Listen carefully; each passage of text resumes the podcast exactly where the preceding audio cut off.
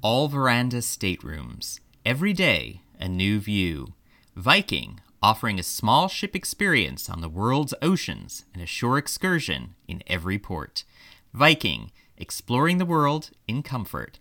Learn more at Viking.com.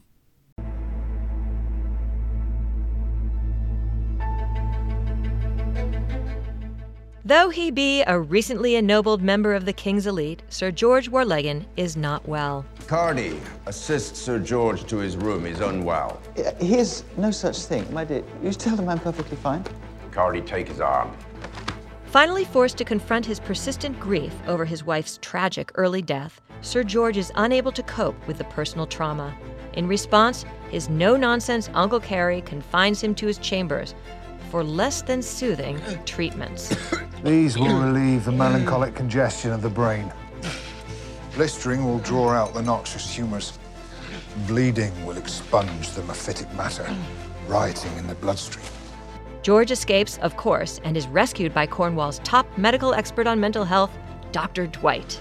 Sir George is clearly suffering from the acute distress of losing a beloved wife. He requires kindness and patience. The only lunatic in this room is there. I'm Barrett Brontes, and this is Mining Poldark, a podcast from Masterpiece. In an episode as George focused as this one, I thought it would be worthwhile to hear from the man behind the monster, Jack Farthing. Here, he speaks with my colleague Jace Lacob on our Masterpiece Studio podcast about George's persistent and debilitating grief.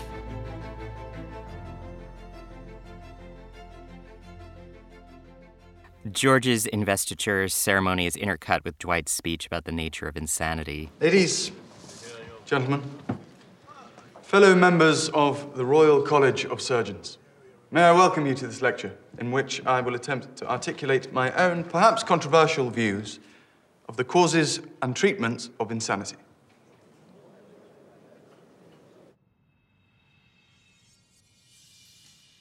I have come to consider insanity not as a moral failing, nor an inherited one, but an affliction which may happen to the best of us.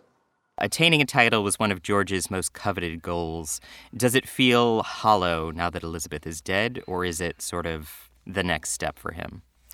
Yeah, it's interesting. I mean, you're totally right. I mean, I think I always thought that uh, so much of the pleasure of getting that getting that knighthood, getting that letter from the king, um, was in telling Elizabeth. And that scene where he comes in and he cradles his child for the first time, and then he tells Elizabeth, Elizabeth, I have something to tell you. Before we left London, I had a meeting with the Prime Minister. Yesterday, I received a letter from his office. In recompense for my full support, he will be pleased to recommend to His Majesty that in the new year I receive a knighthood. Oh, George. I am so very gratified. I hoped you would be. Lady Warleggan. Uh, then, as it, as you say, yeah, as a thing, after she's gone, you know, yes, it's important. Yes, he he's always coveting power and influence, but you know, he doesn't have to, he doesn't he can't share that with anyone. There's no one there to tell him you're wonderful or well done or you're brilliant or what an achievement or you know, it's it's it's that those are that's kind of gone. And so so yeah, in a way, as you say, it kind of falls by the by. Um, although you know, I imagine he loves the sound of being called Sir George, and that that carries on throughout. Uh, it's not before long that George is in the grip of what Dr. Penrose calls animal spirits. Among the ghastly treatments waiting for him are, are leeches. Uh, Mm. how challenging was it to shoot the leech scene, and were those wriggling leeches real? Grim. They were grim. They were real. Thankfully, they weren't ever put on me. Um, yeah, I've, I'm, I'm sure we have done some some leeching around at some point in the past with Poldark, but with me, that it was somehow decided that they weren't going to go on me. It was just going to be just sort of they, as if they'd just taken them off me. I mean, they are extraordinary things. I don't know if you've ever seen them. They're like they look like tiny little worms, and then they feed on blood, and they become like little thumbs. They swell up, and they are just horrific. Um, so I was happy to keep my distance, to be honest. Um, but I was covered in all the kind of leech lesions, and um, and yeah, and they were sort of purging, so I was just vomiting know, grim stuff. I mean, it was horrid. It was horrid. That whole, all of that, that whole kind of sequence of um, of treatment, as Penrose would call it, um, was grim. And sitting in that bath for a long time was grim too. This is an episode that asks a lot from you, not just emotionally and psychologically, but physically. I mean, the leeches, the vomiting, the mm. ice bath. I mean, how physically demanding was this episode compared to four seasons of previous work on the show? Yeah, you know, I've spent four years kind of standing very stiffly upright in a tight jacket. Um, and uh, yeah, so th- I've never done anything really like this. It felt very, very different, but it was so nice. It was very freeing, and um, and uh, it was, you know, I was liberated by the fact that this character is at the end of his tether, and he is someone else. You know, he is behaving out of character, whatever that is. So uh, the kind of the ceiling was off. I could go wherever I wanted, really, and uh, just trust that this was, you know, a character cracking apart in a way. Um, so it was lovely. It was liberating. Although you know, running around the sort of cliffs in that little nightshirt was uh, was definitely cold. Um, but uh, you know, as I said before, it's just so it's really nice to be able to really explore a totally different side of, of someone, especially you know after four years in the last series. It felt like I was very lucky this year to to be given those stories and and uh, those challenges. Let's hold on for a second and take a quick break to hear a word from our sponsors. Coming up next on Masterpiece on PBS, the premiere of Nolly begins March 17th at 9 p.m. Eastern, 8 p.m. Central, followed by the premiere of Alice and Jack at 10 p.m. Eastern, 9 p.m. Central.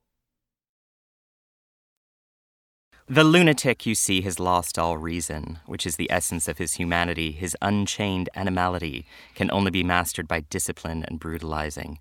But George does escape his prison. Uh, is his will to survive stronger than these punishments inflicted upon him? In, in, in that moment, yes. Although we had lots of conversations as to where he's running to and, and if he's running away you know, in order to escape the world as much as he's running away in order to escape that room. But but I think yeah, I think I think in the short term his will to survive exactly. He he is is more powerful than than he you know, he hasn't given up. He really hasn't given up. He is just being traumatized physically, uh, emotionally by this doctor. Um, and you know that is what the doctor's trying to do. To be fair, that is that was their those were their methods. Um, but he needs to leave. Um, and so he does without a thought, without shoes, without anything. He just he gets out of there.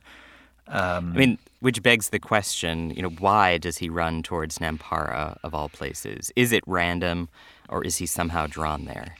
I think he has to be drawn there. I think uh, it's a very interesting question. You know, I, I, didn't want it to be random really because I, I feel like that under underserves it. I think it's more interesting than that. Um, so yeah, I think he is drawn there. He knows that there's this burgeoning relationship between Ross and Valentine. He knows that Ross's life is sort of continuing as normal while his is falling apart.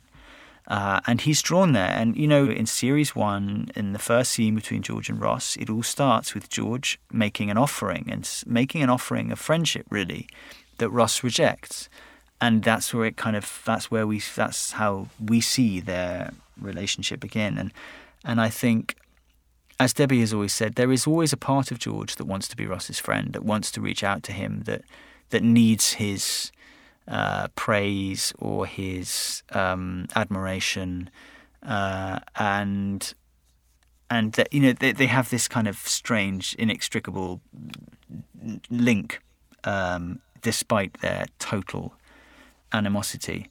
Um, so I like the idea that he's drawn there um, as a kind of last resort, you know, just to see, and then what he sees is is devastating um, because he sort of sees Ross being a father figure and Valentine happy, and and it's too much.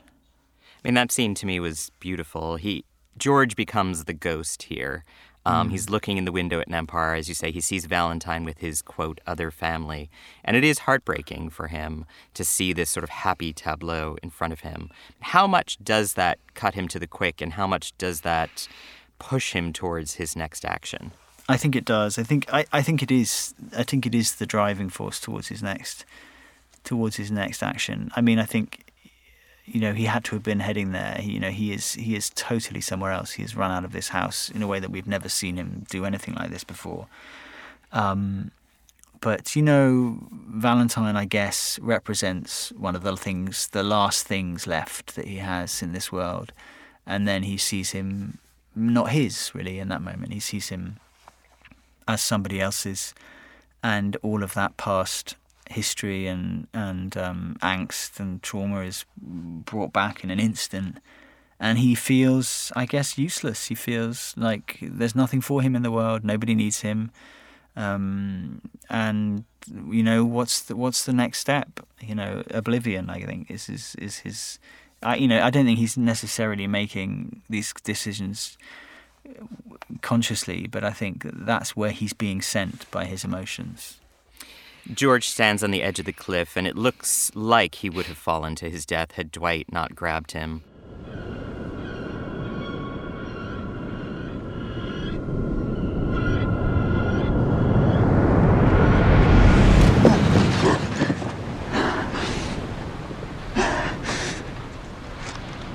Why did you do that? I thought you were about to fall. It matter?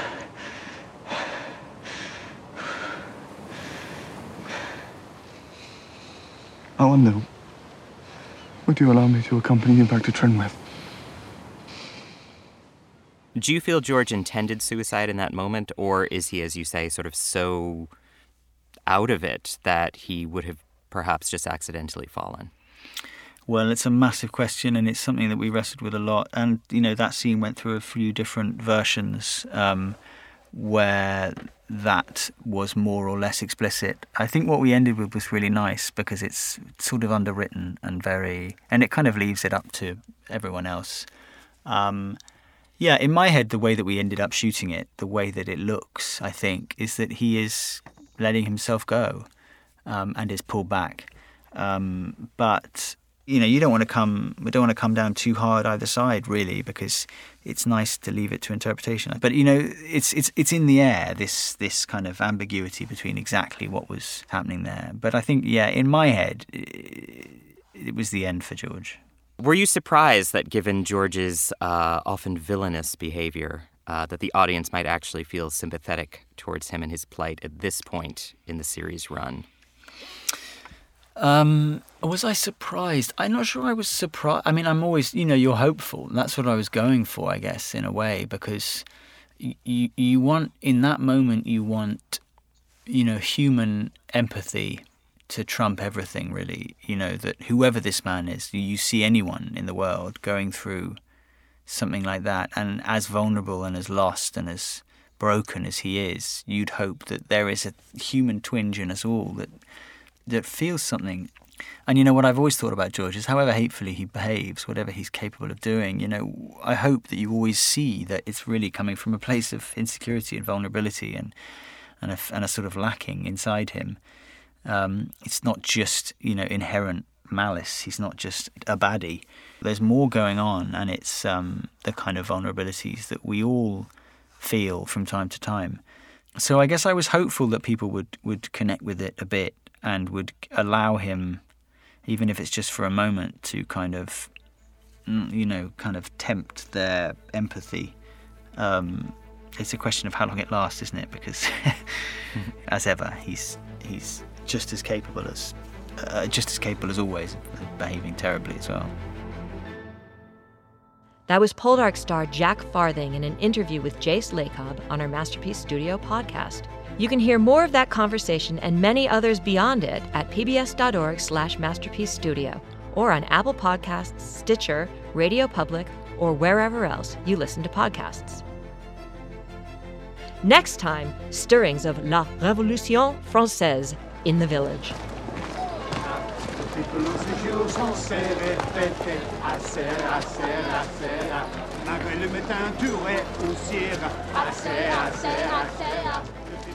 We'll batten the hatches next. And you can join us in our rewatching adventure here on Mining Poldark by watching the entire series on PBS Passport, a new member benefit from your local PBS station.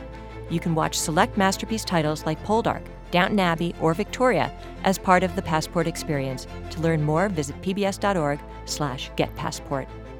You can also follow along with us on the PBS Masterpiece Prime Video channel, available as an add-on service to your Amazon Prime membership. Mining Poldark is hosted by me, Barrett Brontes, and Robin Ellis.